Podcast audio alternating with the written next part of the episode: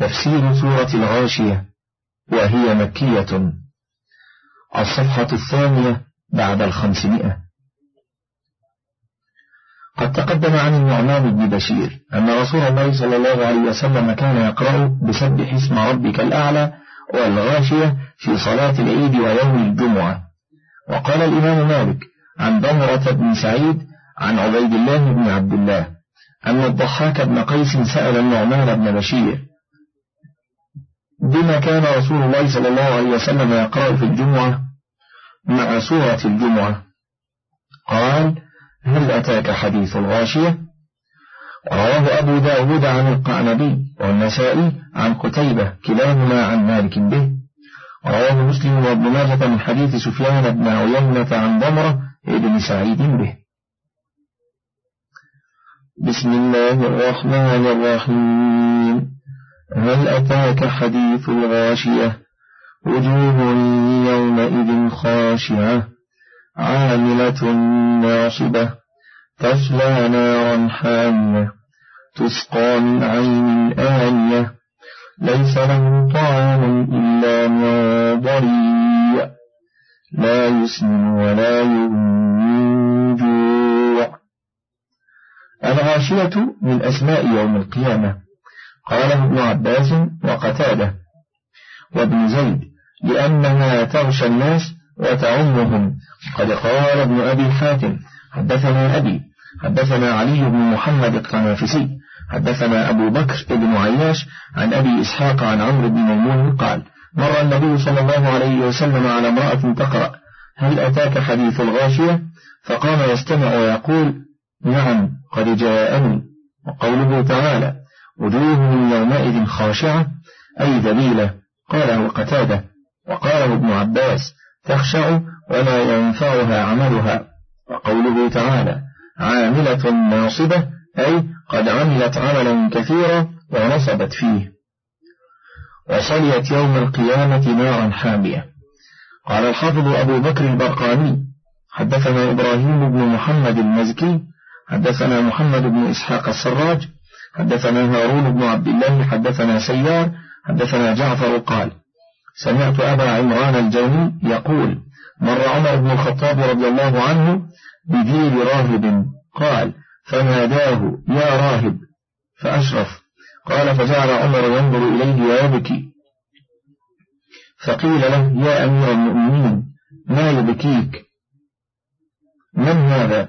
قال ذكرت قول الله عز وجل في كتابه عاملة ناصبة تصلى نارا حامية فذاك الذي أبكاني وقال البخاري قال ابن عباس عاملة ناصبة النصارى.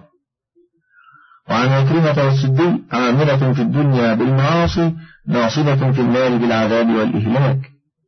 قال ابن عباس والحسن وقتاده تصلى نارا حامية أي حارة شديدة الحر. تسقى من عين آنية أي قد انتهى حرها وغليانها. قاله ابن عباس ومجاهد والحسن والسدي. وقوله تعالى ليس لهم طعام إلا من ضريع قال علي بن أبي طلحة عن ابن عباس شجر من النار. وقال سعيد بن جبير هو الزقوم. وعنه, وعنه أنها الحجارة. وقال ابن عباس ومجاهد وعكرمة وأبو الجوزاء وقتادة هو الشبرق. قال قتادة قريش تسميه في الربيع الشبرق وفي الصيف الضريع. قال أكرمة وهو شجرة ذات شوك لا طئة بالأرض. وقال البخاري قال مجاهد الضريع نبت يقال له الشبرق يسميه أهل الحجاز الضريعا إذا يبس وهو سم. وقال معمر عن قتادة ليس لهم طعام إلا من ضريع هو الشبرق. إذا يبس سم الضريع. وقال سعيد عن قتادة ليس لهم طعام إلا من ضريع من شر الطعام وأبشائه وأخبثه. وقوله تعالى لا يسمن ولا يغني من جوع يعني لا يحصل به مقصود ولا يندفع به محذور. وجوه يومئذ ناعمة لسعيها راضية. في جنة عالية لا تسمع فيها لاغية. فيها عين جارية فيها سرر مرفوعة وأكواب موضوعة ونمارق مصفوفة وزرابي مبثوثة. لما ذكر حال الأشقياء ثنى بذكر السعداء فقال وجوه يومئذ أي يوم القيامة ناعمة أي يعرف النعيم فيها وإنما حصل لها ذلك بسعيها. وقال سفيان لسعيها راضية قد رضيت عملها. وقوله تعالى في جنة عالية أي رفيعة بهية في الغرفات آمنون. لا تسمع فيها لاغية أي لا تسمع في الجنة التي هم فيها كلمة لغو كما قال تعالى لا يسمعون فيها لغوا إلا سلاما.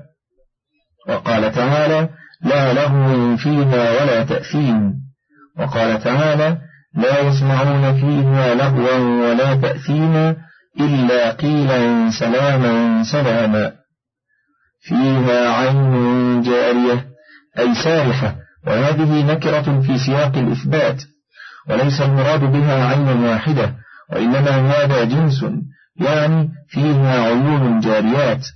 قال ابن أبي حاتم قرئ على الربيع بن سليمان حدثنا أسد بن موسى حدثنا ابن ثوبان عن عطاء عن عطاء بن قرة عن عبد الله بن ضمرة عن أبي هريرة قال قال رسول الله صلى الله عليه وسلم أنهار الجنة تفجر من تحت تلال أو من تحت جبال المسك. فيها سرر مرفوعة أي عالية ناعمة كثيرة الفرش مرتفعة السمك عليها الحور العين. قالوا فإذا أراد ولي الله أن يجلس عليه على تلك السرر العالية تواضعت له. وأكواب موضوعة يعني أواني الشرب معدة مرصدة لمن أرادها من أربابها. ونمارق مصفوفة. قال ابن عباس النمارق الوسائد. وكذا قال أكرمة وقتادة والضحاك والسدي والثوري وغيرهم. وقوله تعالى وزرابي مبثوثة قال ابن عباس. الزرابي البسط وكذا قال الضحاك وغير واحد.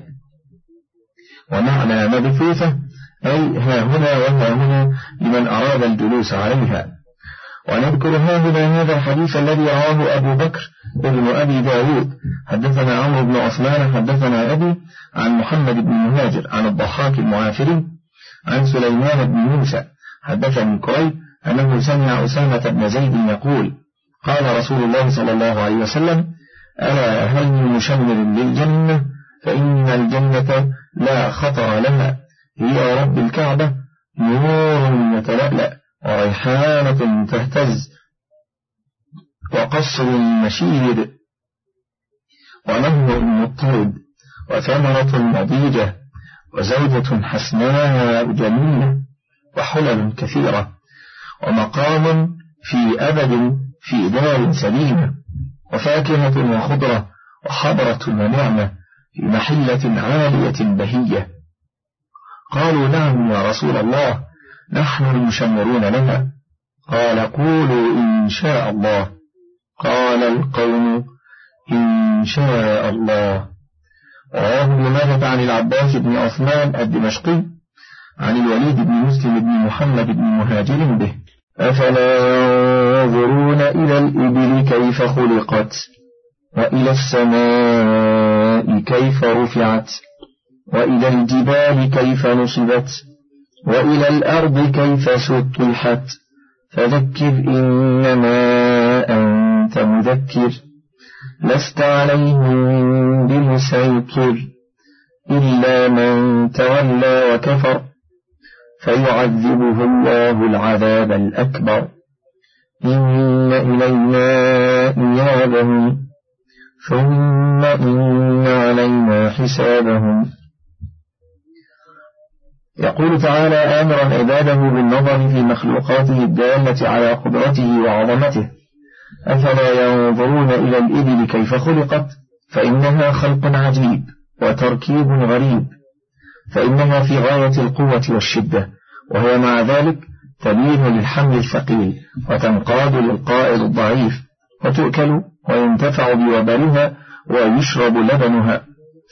ونبهوا بذلك لأن العرب غالب دوابهم كانت الإبل.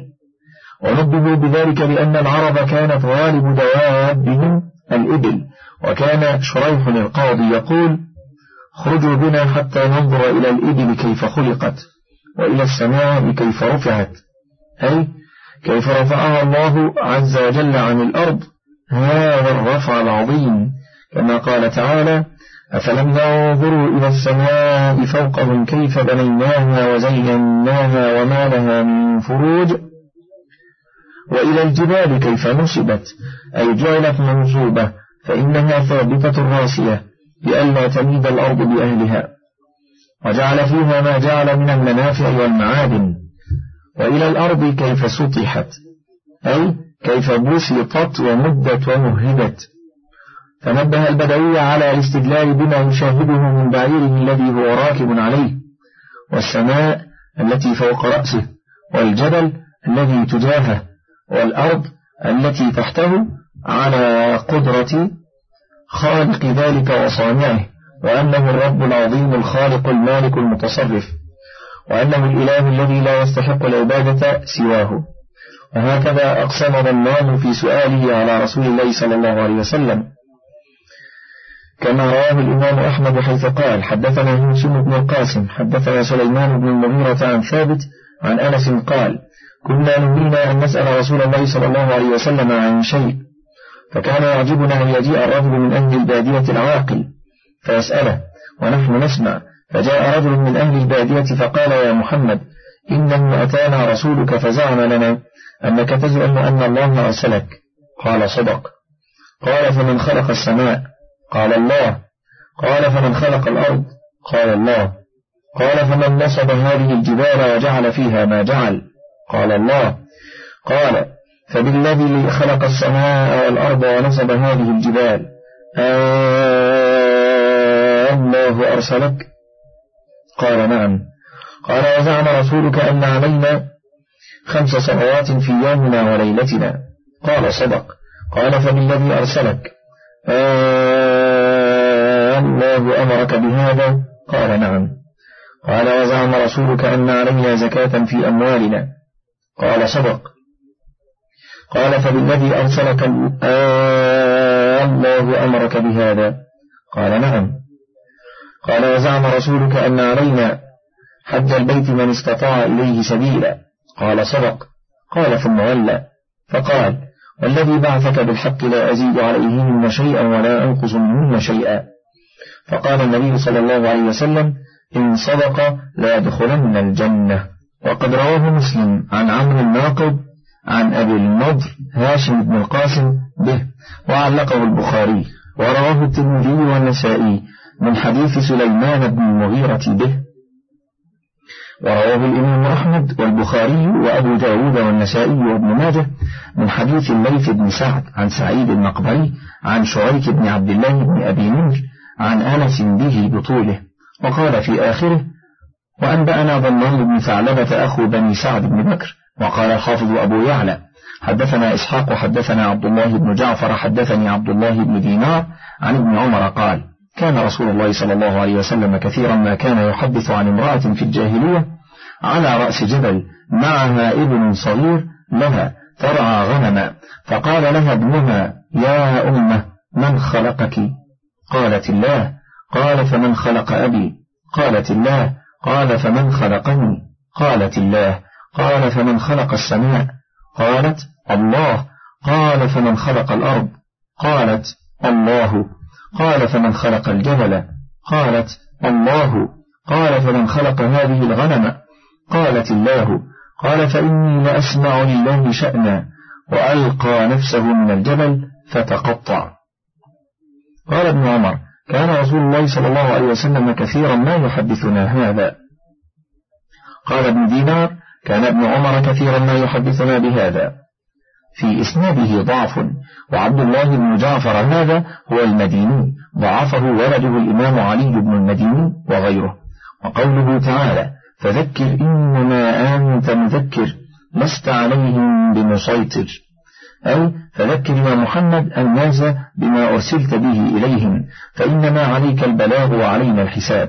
ولهذا قال لست عليهم بمسيطر. قال ابن عباس ومجاهد وغيرهما لست عليهم بجبار. أي لست بخالق للإيمان في قلوبهم. وقال ابن زيد لست بالذي تكرههم على الإيمان.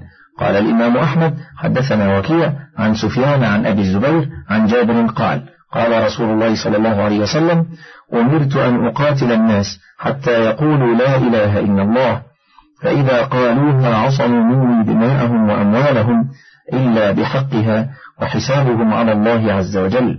ثم قرأ فذكر إنما أنت مذكر لست عليهم بمسيطر. وهكذا رواه مسلم في كتاب الإيمان والترمذي والنسائي في كتاب التفسير من سننيهما من حديث سفيان بن سعيد الثوري به بهذه الزيادة. وهذا الحديث مخرج في الصحيحين من رواية أبي هريرة بدون ذكر هذه الآية وقوله تعالى إلا من تولى وكفر أي تولى عن العمل بأركانه وكفر, وكفر بالحق بجنانه ولسانه وهذه كقوله تعالى فلا صدق ولا صلى ولكن كذب وتولى. ولهذا قال فيعذبه الله العذاب الأكبر. قال الإمام أحمد حدثنا قتيبة حدثنا ليث عن سعيد بن أبي هلال عن علي بن خالد أن أبا أمامة الباهلي مر على خالد بن يزيد بن معاوية فسأله عن ألم كلمة سمعها من رسول الله صلى الله عليه وسلم. فقال سمعت رسول الله صلى الله عليه وسلم يقول ألا كلكم يدخل الجنة إلا من شرد على الله شراد البعير على أهله. ففرد بإخراجه الإمام أحمد وعلي بن خالد. هذا ذكره ابن أبي حاتم عن أبيه ولم يزد على ما ها هنا. روي عن أبي أمامة وعنه سعيد بن أبي هلال. وقوله تعالى إن إلينا إيابهم أي مرجعهم ومنقلبهم. ثم إن علينا حسابهم أي نحن نحاسبهم على أعمالهم ونجازيهم بها إن خيرا فخير وإن شرا فشر. آخر تفسير سورة الغاشية. ولله الحمد والمنة.